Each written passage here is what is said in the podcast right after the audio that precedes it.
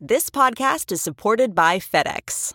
FedEx offers fast delivery, more visibility, simple returns, and weekend home delivery to 98% of the U.S. population on Saturday and 50% on Sunday. With FedEx, you get picture proof of delivery, ensuring you always know where your package is. Returns are simple with packageless and paperless returns. Plus, FedEx Ground is also faster to more locations than UPS Ground. See the FedEx service guide for delivery information. So, what are you waiting for? See what FedEx can do for your business. Absolutely, positively FedEx. This episode is brought in part to you by Audible, your go to destination for thrilling audio entertainment. Whether you're looking for a hair raising experience to enjoy while you're on the move or eager to dive into sinister and shocking tales, Audible has an exclusive collection of thrillers from best selling authors that will keep you on the edge of your seat. Like James Patterson's first audio only thriller, The Coldest Case. Experience stories like never before, where every chilling detail is brought to life by captivating sound design. Plus, as an Audible member, choose one title a month to make yours forever. And now, new members can try Audible free for 30 days. Just visit audible.com slash WonderyPod or text WonderyPod to 500, 500. That's audible.com slash WonderyPod or text WonderyPod to 500, 500. I'm Margaret Brennan in Washington, and this week on Face the Nation, President Biden takes office and is immediately faced with overwhelming challenges. His first priority COVID 19. America came together last Wednesday to honor its 46th president in somewhat subdued and heavily fortified inauguration festivities. The day coincidentally marked the one year anniversary of the first coronavirus diagnosis in the U.S.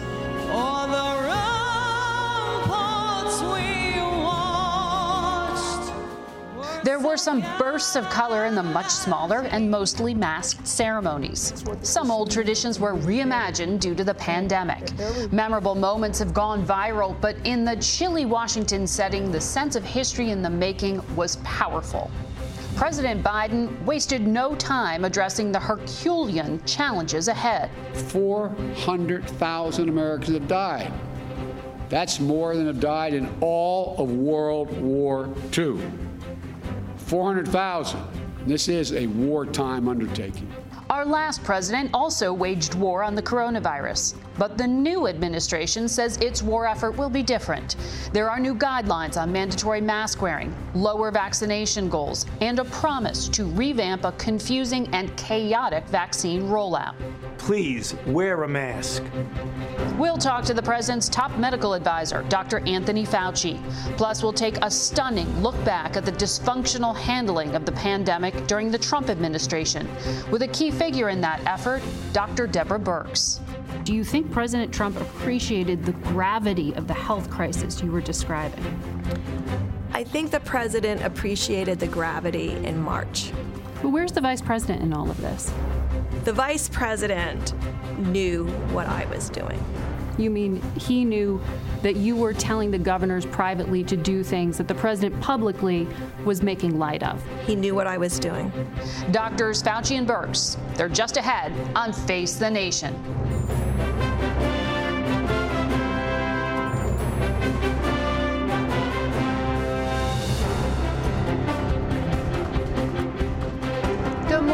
Welcome to Face the Nation.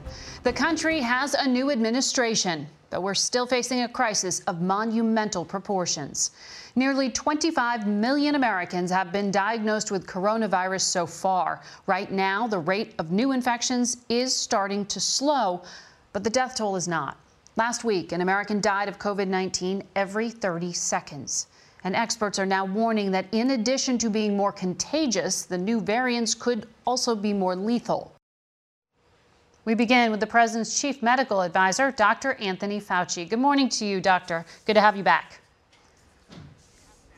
Good morning, Margaret. Good to be with you. Boris Johnson, the Prime Minister of the United Kingdom, said Friday the B117 strain that was first detected in the UK may be associated with a higher degree of mortality. The day prior, you said it did not. So, which is it? Is it more deadly? Well, the data that came out was after they had been saying all along that it did not appear to be more deadly. So that's where we got that information. But when the British investigators looked more closely at the death rate of a certain age group, they found that it was one to per thousand, we'll say, and then it went up to 1.3 per thousand in a certain group. So that's a significant increase. So the most recent data is in accord with the Brits are saying. We want to look at the data ourselves, but we have every reason to believe them. They're a very competent group.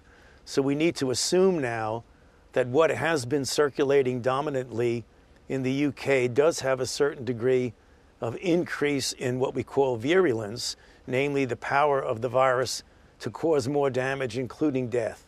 And that is projected to be the dominant strain here in the U.S. by March, according to the CDC. Your organization, the NIH, has just started testing to see if the existing vaccines prevent infection from some of these variants. What do we know about whether the vaccine works against B117 or B1351, which is coming out of South Africa? Well, there, there, are actually two different ones. When you look at the effect of the change, this lineage that is the UK lineage that is now in at least 20 states in the United States, the vaccine induced antibodies, namely the vaccines that some of us have gotten and that we're rolling out, Moderna and Pfizer vaccines, seem to continue to be protective against the mutant strain. It is a very minor diminution but the cushion that you have of efficacy is so large that it's not going to negatively impact. A little bit more concerning with the South African isolate, namely the mutant that is now prevalent in South Africa, particularly its negative impact on some of the monoclonal antibodies that have been given for treatment, that it can, in some respects, knocks out their efficacy. It looks like it does diminish more so the efficacy of the vaccine, but we're still within that cushion level of the vaccines being efficacious against these mutants. Having said that, Margaret, we look at this and follow this very, very carefully because these things do evolve. Mm-hmm. And what we will do and are doing already is making preparations for the possibility that down the pike, down the line, we may need to modify and upgrade the vaccines. We don't need to do that right now. The best way to prevent the further evolution of these mutants is to vaccinate as many people as possible with the vaccines that we have currently available to us. Okay. That's the best protection against this evolution. I want to get to that in a second, but just to clarify, um, the Biden administration says in its new plan it wants to increase surveillance and sequencing of viruses, basically, do more research to figure out what's actually swirling around in the population. Do we know for a fact that the South African strain, B1351, is not in the United States right now? I can't say definitively, Margaret, that we know as a fact. What has been looked at thus far, it has not come up on any of the surveillance, but we need to expand greatly our genomic surveillance. Yeah. We know that. It had not been at the level that we would have liked but there's a lot of movement right now at the CDC level, including some input from the NIH and other organizations to dramatically increase the what we call genomic surveillance. Mm-hmm. So we just don't we don't know yet. Um, on the vaccines. It is unlikely, but we can say definitively. Understood. Yes. On the vaccines, you just drove home that point of how important it is to get this out there. I want to play some tape here for you and, and get you to clarify when U.S. taxpayers can expect to get their vaccine. At least 100 million COVID vaccine shots into the arms of the American people in the first 100 days.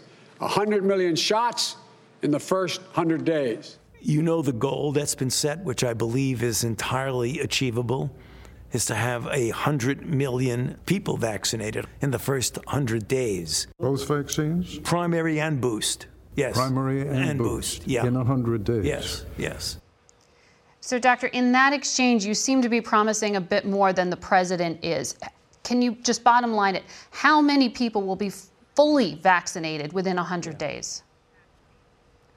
Yeah, so, so let me clarify that because there was a little bit of a misunderstanding. Um, what we're talking about is 100 million shots in individuals.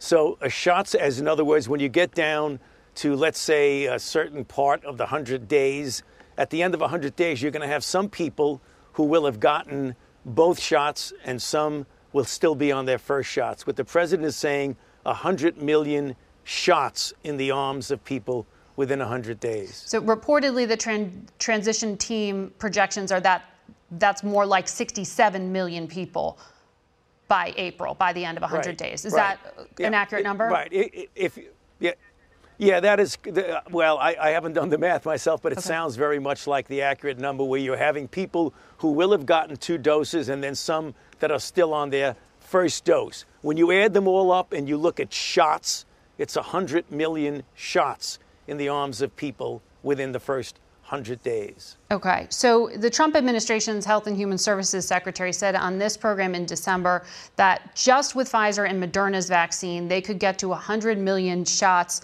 by the end of February. President Biden's goal puts that benchmark out in April. Are you deliberately setting expectations low? No, no, that's not the case. If you go back and look at the facts of actually what had been done in the first like 38 days, I believe, that in the former administration, I think maybe two out of those days had reached 100 million, and the average along that period of time was about 450,000 per day. This is hard. Now, what we've got to realize that although more recently there have been a couple of days where you've had a million, that has been mm-hmm. predominantly mm-hmm. in areas that are relatively easy from the standpoint of getting that done in a nursing home or in a situation in a hospital setting. If you look forward with the challenges that we'll be having, getting it out into the community that is not easily accessible, getting it to people that are not uniform in the sense mm-hmm. of being healthcare providers or people in nursing homes, I still think that that challenge is really, uh, it, first of all, it's going to be a floor, yeah. not a, a, a ceiling. It's, it's not going to be easy to do that. I think there is this misperception out there, Margaret, because we've hit 1 million a day for a couple of days, that when we get out into the community, it's going to be really easy to do that. That's not the case. It is going mm-hmm. to be a challenge. I think it was a reasonable goal that was set. We always want to do better than the goal you've set, but yeah. it is really a floor and not a ceiling. The most important thing, the message that gets lost in this right. back and forth, Margaret, is that we've got to vaccinate as many people as we possibly can as quickly as we possibly can. Absolutely. And that's what President Biden made as the point. I mean, that was the I major want- point that he was making. Uh, uh, understood. And, and we just want to help clarify that. I, I want to ask you, as you know, we spoke to your former colleague, Dr. Birx, uh, on Friday for this program. She laid out problems that, yes, were uh, attached to President Trump, but go far beyond that. Deep problems within the healthcare infrastructure of this country that will contribute to continued problems. Do you think there needs to be a 9 11 type commission to look at what went wrong? Well, I'm not, you know, Margaret, I, it's not up to me to say that. I think we really do. I mean, whether you want to call it a 9 11 commission, but we really need to look into some of the deficiencies in our healthcare systems at the local level. One of the things that I think I believe I had mentioned to you in a previous appearance here, Margaret, mm-hmm. that I felt we should do much better is a greater collaboration and coordination between okay. the federal government and the local, the state. Yes. We've got to do that in a coordinated way instead of just telling the states, you're on your own, do it on your own. Okay. That clearly does not work very well. Dr. Fauci, thank you for joining us. We look forward to having you again. Up next, a candid interview with the former coordinator of President Trump's coronavirus task force. What makes a life a good one? Is it the adventure you have? Or the friends you find along the way? Maybe it's pursuing your passion while striving to protect, defend, and save what you believe in every single day. So, what makes a life a good one? In the Coast Guard, we think it's all of the above and more, but you'll have to find out for yourself. Visit gocoastguard.com to learn more.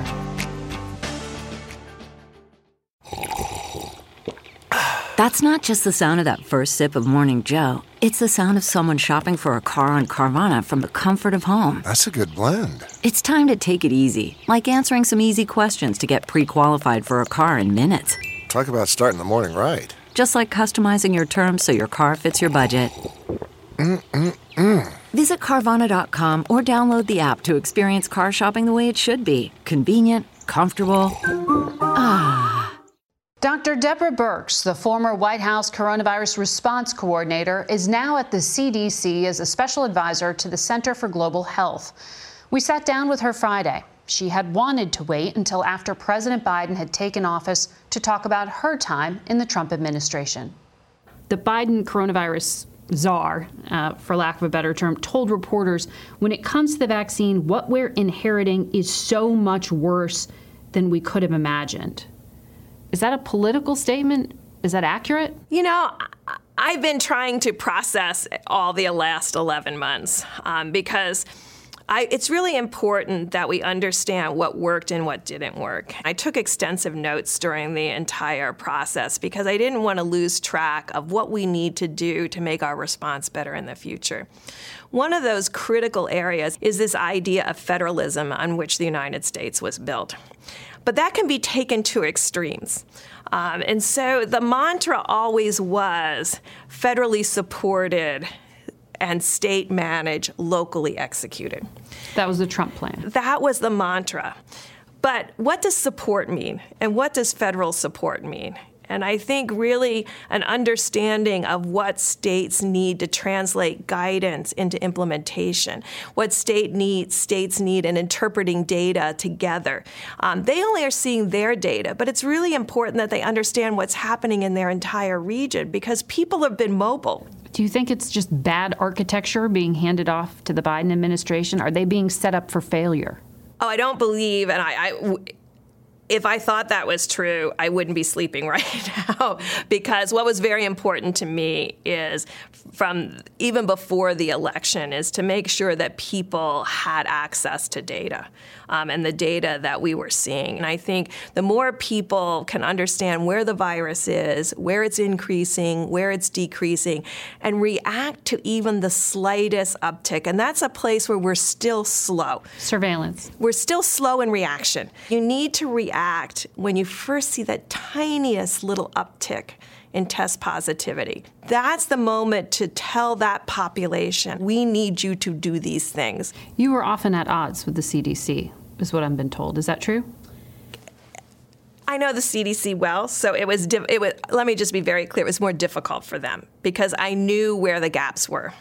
And so when I came in, I really asked for those gaps to be addressed. I was also very pushy, and the one thing that's been taken completely out of context is when I was talking about not trusting the CDC data, it had to do with the ethnicity and race of the fatalities early on because of the delay in that reporting. Our delay for death certificates that have all that information on can be up to 30 days. So we're at the end of February. CDC official gives a briefing to reporters that tanks the markets when she says that within the community there may be a virus spreading and it could cause severe disruption to daily life.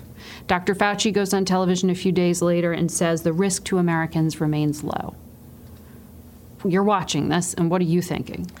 So I'm in South Africa. We're yelling at the CNN television saying, this is going to be a pandemic. Because the Chinese, what I saw from China, when you overwhelm your hospitals, you have to know that you have broad based community spread before that happens. Yet they weren't seeing it. And that really worried me because what we were looking for is people with symptoms.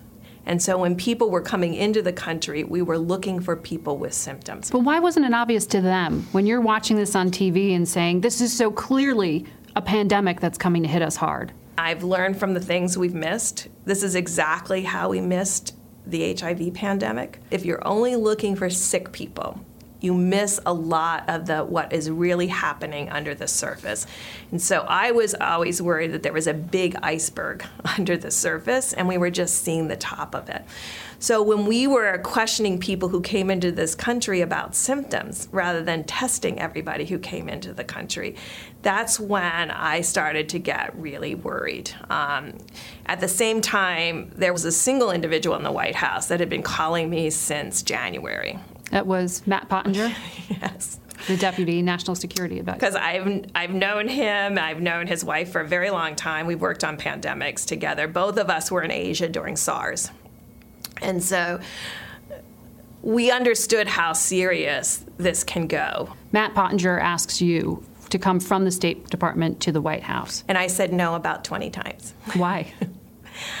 well, from the outside, everything looks very chaotic in the White House. Um, I had Wasn't spent it? the first three years of this administration trying to stay out of the swirl, um, trying to protect the PEPFAR program. We had extraordinary cuts, obviously, every year. This is Um, AIDS.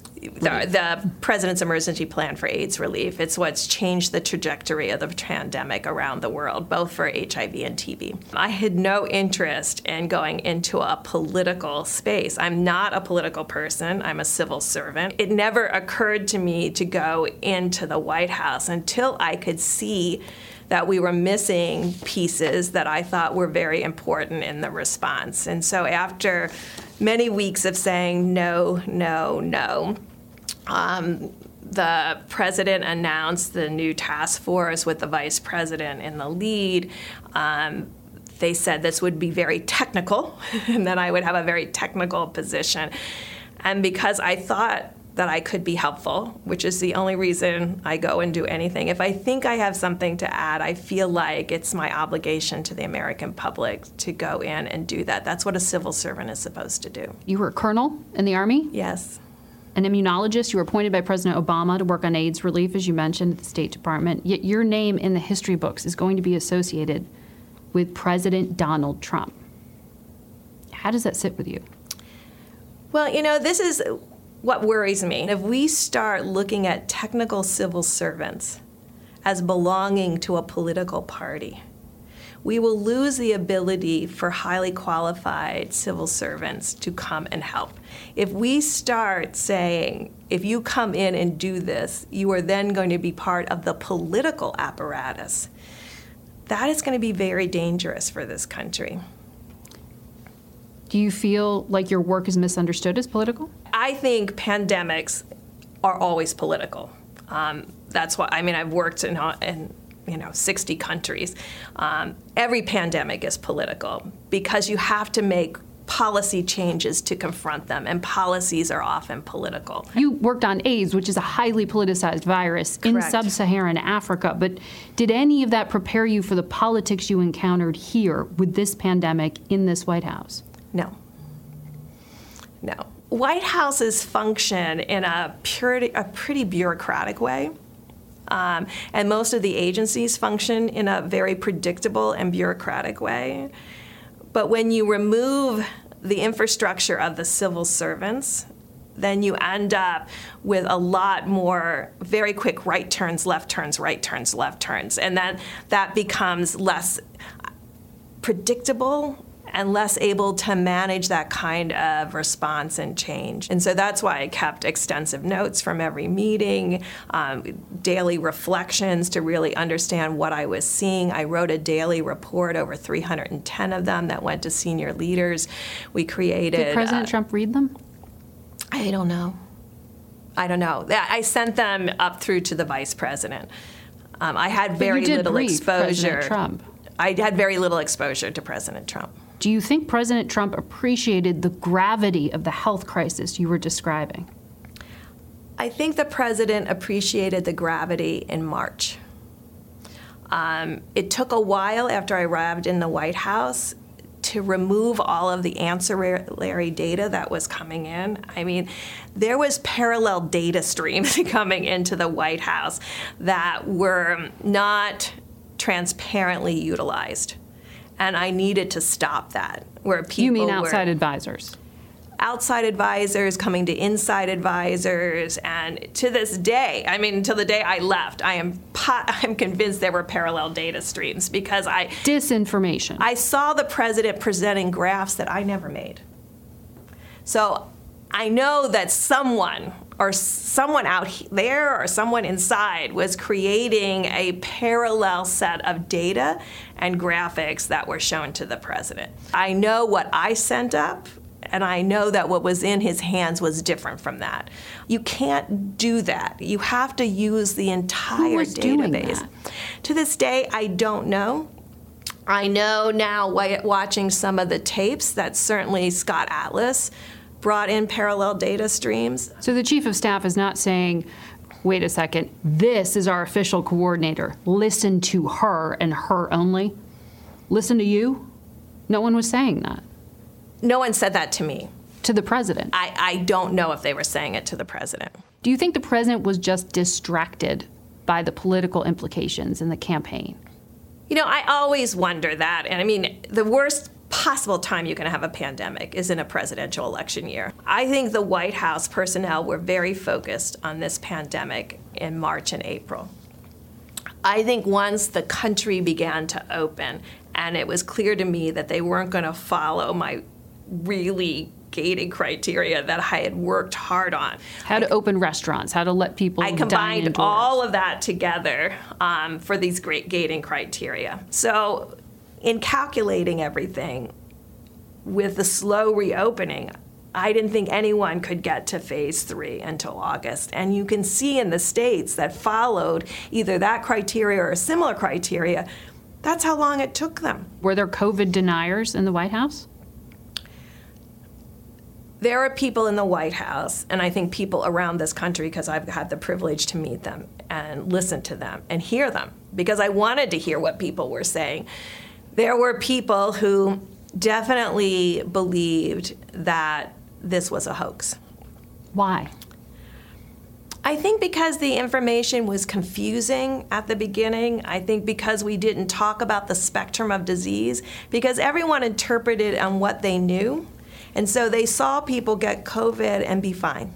So you don't blame the president's own language of calling some of this politically motivated a hoax. It was a phrase he used at one point. When you have a pandemic where you're relying on every American to change their behavior, communication is absolutely key. Mm. And so every time a, a statement was made by a political leader that wasn't consistent with public health needs, that derailed our response.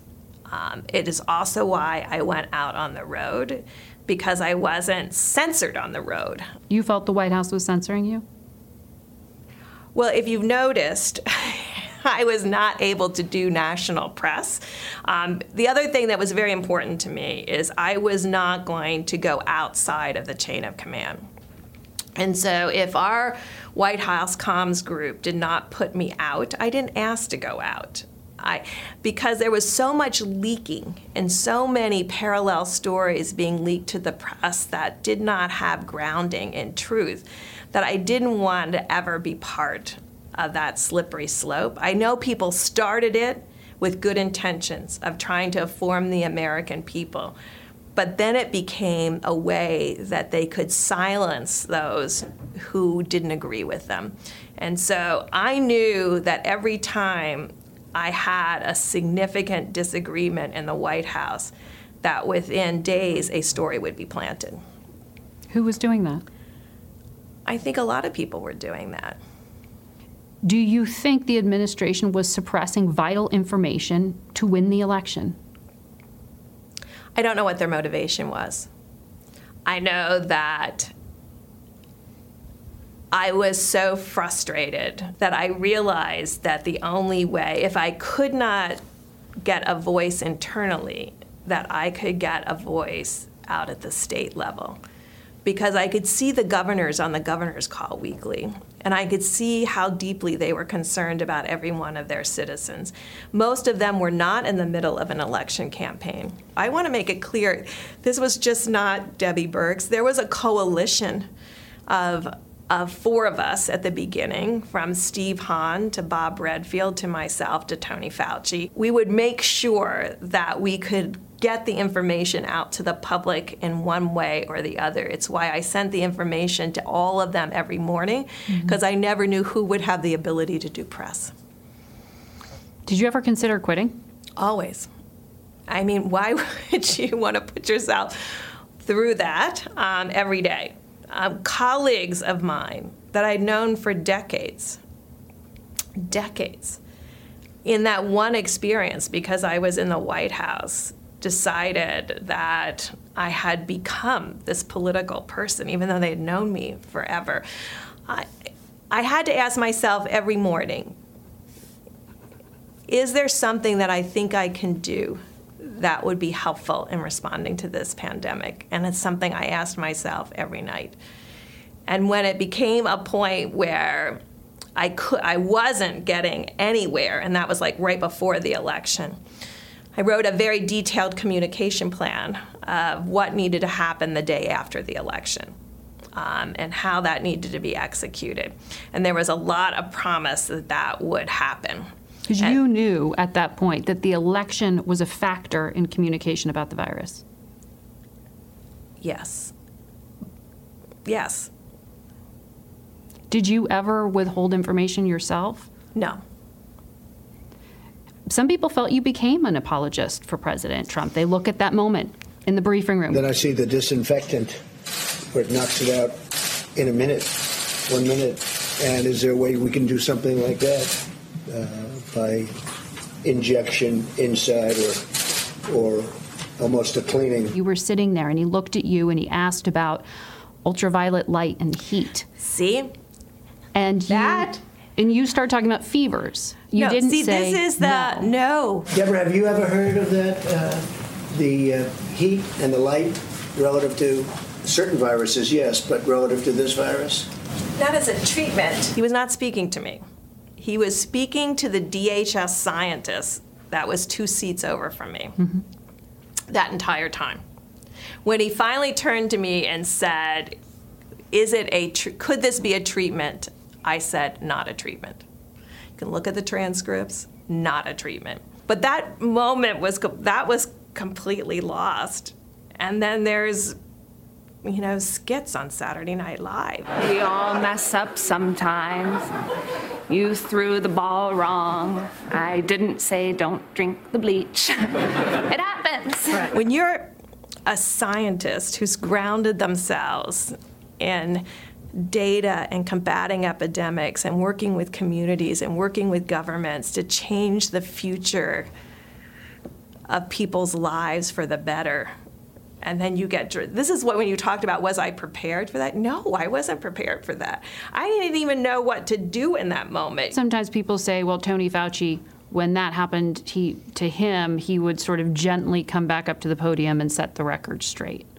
Well, he was given the opportunity to do that. And you though. don't felt you don't feel you were given the opportunity to respond. Not until he turned to me and said, "Could this be a treatment?" And I said, "Not a treatment." You know, people then wanted to define you by the moment. And mm-hmm. I understand I under, look, I understand how perceptions go. I understood that to go into the White House and try to support a comprehensive coronavirus response by utilizing the strength of the federal government would be a terminal event for my federal career. Which is part of the reason why I didn't want to do a it. Terminal event. A terminal event. I know that I wouldn't be allowed to really continue successfully within the federal government. You can't go into something that's that polarized and not believe that you won't be tainted by that experience or how people interpret you in that experience. So I knew that part of it. Um, I didn't want that to happen. And this will be the end of your federal career. Yeah, I will um, need to retire probably within the next four to six weeks from CDC. And how have you made peace with that? That this pandemic, that you're leaving in the midst of this? that you will be associated with it? What was reassuring to me all along is I knew this would be studied. I knew that the emails, the reports that I wrote, the request to expand testing, the how to improve therapeutics, all of that, um, all of that would eventually come to light. Um, maybe not in my lifetime. You feel you'll be vindicated? I'm not looking to be vindicated. In that moment, I think my service was important. Um, I think it was important to make progress in testing. I think it was important in making progress with some of the therapeutics, and I think it was important to really. Um, we had great innovation in vaccines. I was focused solely on the mission, and the mission was to try to save as many American lives during this pandemic as possible. And so I couldn't get distracted on vindicating myself or getting the information or telling the, you know, coming back to the press and saying that's not what happened. That would waste my energy in that moment of staying focused completely on that data mm-hmm. and ensuring that I was seeing everything that was going on. Yeah, I read a Washington Post profile of you, and it said when she's working on a vital public health issue, Birx will do whatever is necessary as long as she thinks she can make a difference. True and it hurt my family. You know, all of this. I have two daughters in their 30s who had to live through this and watch their mother, these things said about their mother, to become a skit. I mean, I have two grandchildren, daughters. You know, I think I felt the whole time that I also had to be serious to be taken seriously. And I couldn't ever let emotion come into this. That no matter how frustrated I got, no matter how beaten down I got, I had to keep pushing as hard as I could. This tested my resilience because it tested my family. And the things that were said that were so untrue, all of that about Thanksgiving, you were accused of gathering with people outside your household because you went to a beach house with them. There was no one outside of my household. I have one household. We happened to live between two houses because I had to protect them from me when I was out on the road. When I came back, I quarantined. Um, but if I had an emergency at that house, I wore a mask the whole time because I had to protect that household at all costs. I have a 92 year old mother and a 96 year old father and a, and a daughter that's 38 weeks pregnant. And so the implication that I wouldn't follow CDC guidance, I followed CDC guidance and that's what protected me. I mean, I was on the road for six and a half months. I was in the White House during the hot, one of the hottest mm-hmm. hot spots of viral transmission and I remained negative because I followed the CDC guidelines. That's why I know they work, and that's why I take it very seriously.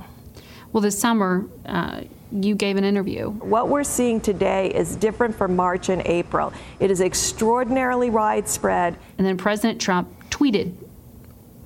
He blasted you for saying that. Did you ever speak to him after that? I hadn't seen him for months before that or months after that. Um, but that was like that You're was the a, coordinator of the COVID task. That was force. an extraordinary moment because I also got yelled at by um, the speaker, who I have tremendous. I mean, obviously, women speaker have Pelosi. gone through a lot to get in their positions. I have tremendous respect for women and women leadership. The Speaker Pelosi said she didn't have confidence in you because you were working for President Trump? I don't have confidence uh, in anyone who stands there while the president says, uh, swallow Lysol and it's going to cure your mm. virus. You know, you'll kill you and you won't have the mm-hmm. virus anymore. And so that was very hard because I've known her from the HIV world. And I have tremendous respect for what she brought early on. So in my mind, she's a political hero for what she has done in HIV, which you know I've spent a lifetime on along so with. TB. Oh, that was hard. But she's not the only one. I think she gave voice to what a lot of people were thinking. Um, of how could you? I think they looked at going into the White House as somehow supporting a political party or a political individual. There are technical people that are brought in for their technical expertise. But you often were perceived as explaining some of the things President Trump said rather than correcting him. Well, when people ask me a question, I feel like I have to respond with what my perception of that moment was.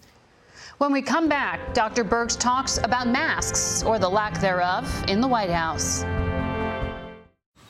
Man, that sunset is gorgeous. Grill, patio, sunset. Hard to get better than that. Unless you're browsing Carvana's inventory while you soak it all in.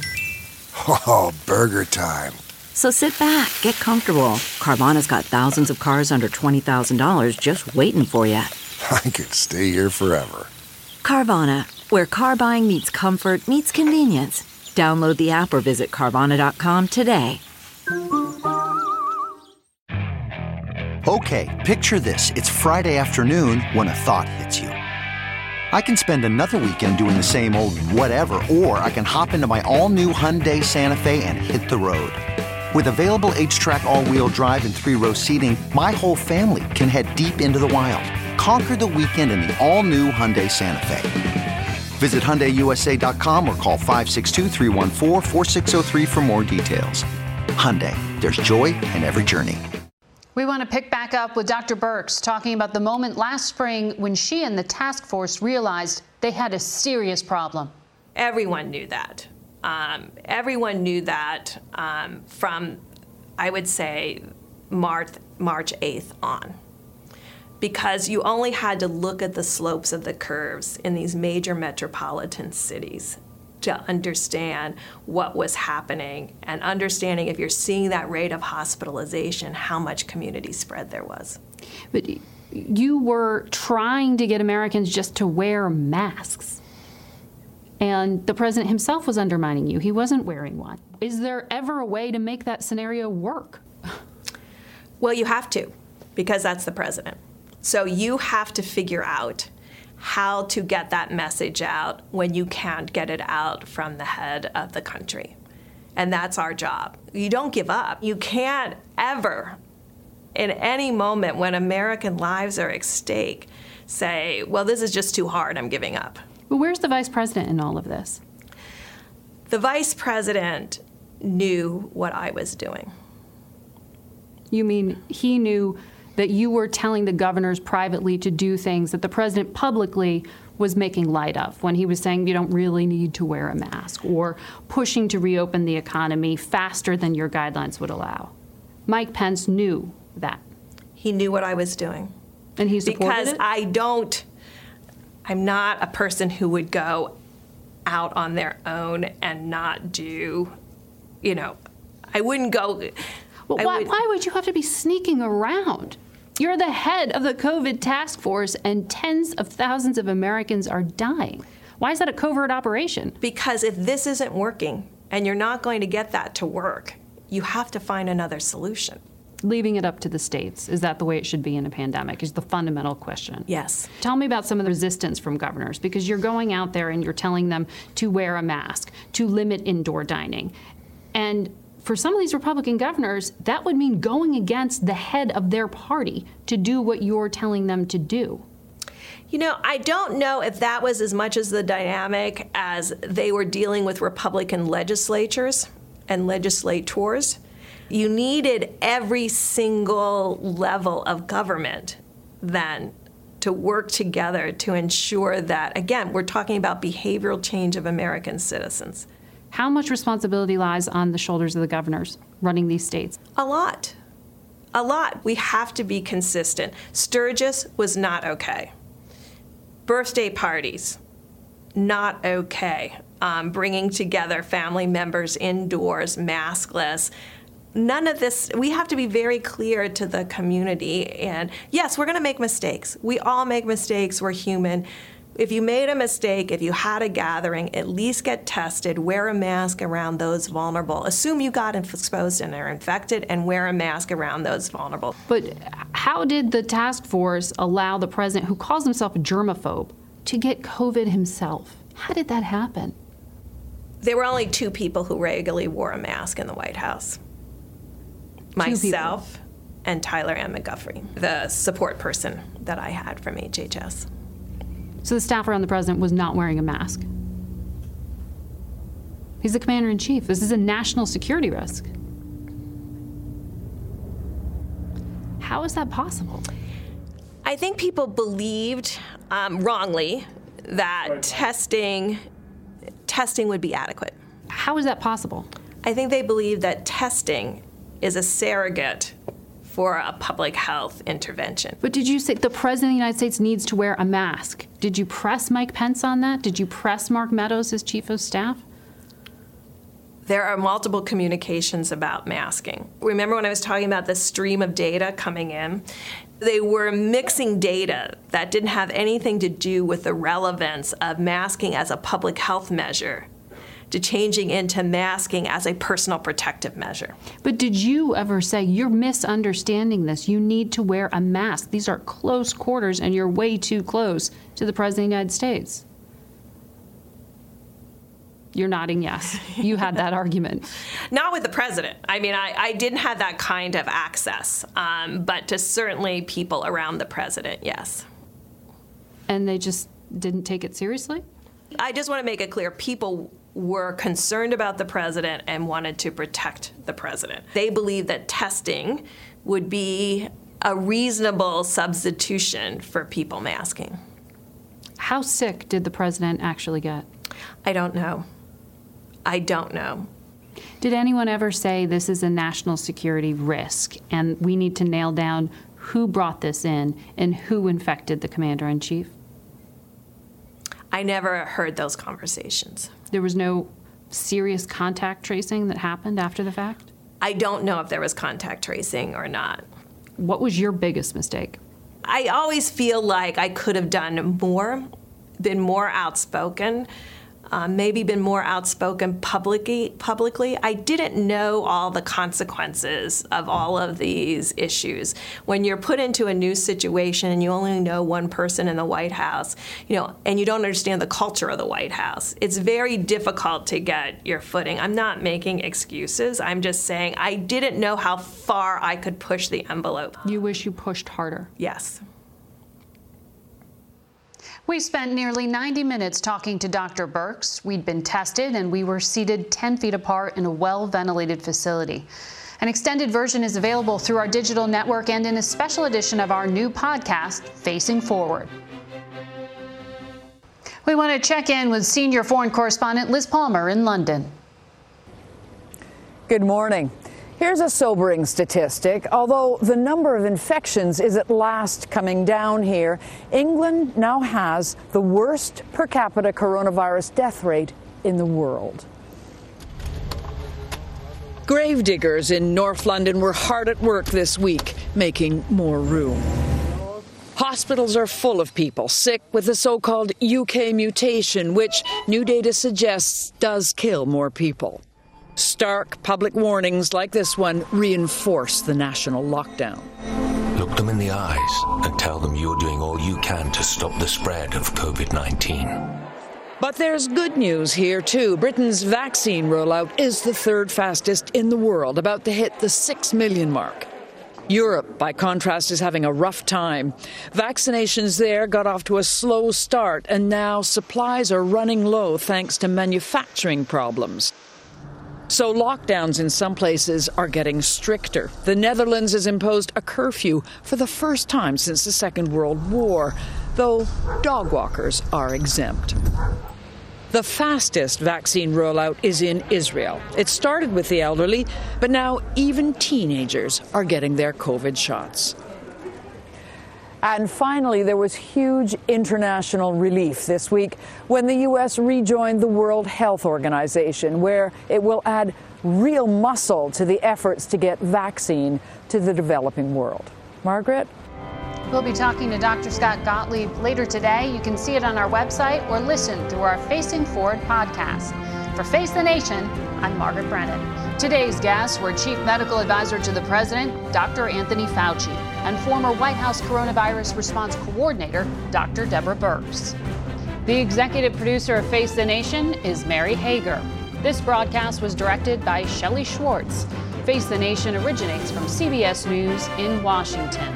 For more Face the Nation, we're online at facethenation.com and you can follow Face the Nation and CBS Radio News on Twitter, Instagram, and Facebook. Face the Nation is also broadcast on our digital network, CBSN. Save on Cox Internet when you add Cox Mobile and get fiber powered internet at home and unbeatable 5G reliability on the go. So whether you're playing a game at home, yes, cool, or attending one live, you can do more without spending more. Learn how to save at cox.com/slash internet. Cox Internet is connected to the premises via coaxial cable. Cox Mobile runs on the network with unbeatable 5G reliability as measured by Ookla LLC in the US 2H 2023. Results may vary, not an endorsement. Other restrictions apply. Hi, this is Jill Schlesinger, CBS News business analyst, certified financial planner, and host of the Money Watch podcast. This is the show where your money is not scary and it's not boring. It is a show that's all about you. It's your questions that make it possible for me to provide unconventional and entertaining insights on your money, and maybe more importantly, on your life. I'm going to be your financial coach, someone who brings common sense and an insider's perspective on how to manage your money and your emotions. And I promise we are going to have a little bit of fun along the way. Have a question from retirement to career changes to college funding? Just send us an email at askjill at jillonmoney.com. Follow Money Watch wherever you get your podcasts. You can listen ad-free on the Amazon Music or Wondery app. It was the biggest scandal in pop music. The stars of Milli Vanilli, the Grammy-winning multi-platinum R&B phenomenon, were exposed as frauds, but none of this was their idea. So whose idea was it? Enter German music producer Frank Farian. He saw the success of acts like Michael Jackson and Prince, and he wanted in, no matter the cost. So he devised the perfect pop heist two once in a lifetime talents who were charismatic, full of sex appeal, and phenomenal dancers. The only problem? They couldn't sing. But Frank knew just how to fix that. Wondery's new podcast, Blame It on the Fame, dives into one of pop music's greatest controversies and takes a never before heard look at the exploitation of two young black artists. Milli Vanilli set the world on fire, but when the truth came out, Rob and Fab were the only ones who got burned. Looking back now, it's hard not to wonder why did everyone blame them and not the man pulling the strings? Follow Blame It on the Fame, Milli Vanilli, on the Wondery app or wherever you get your podcasts. You can binge all episodes of Blame It on the Fame early and ad free right now by joining Wondery Plus.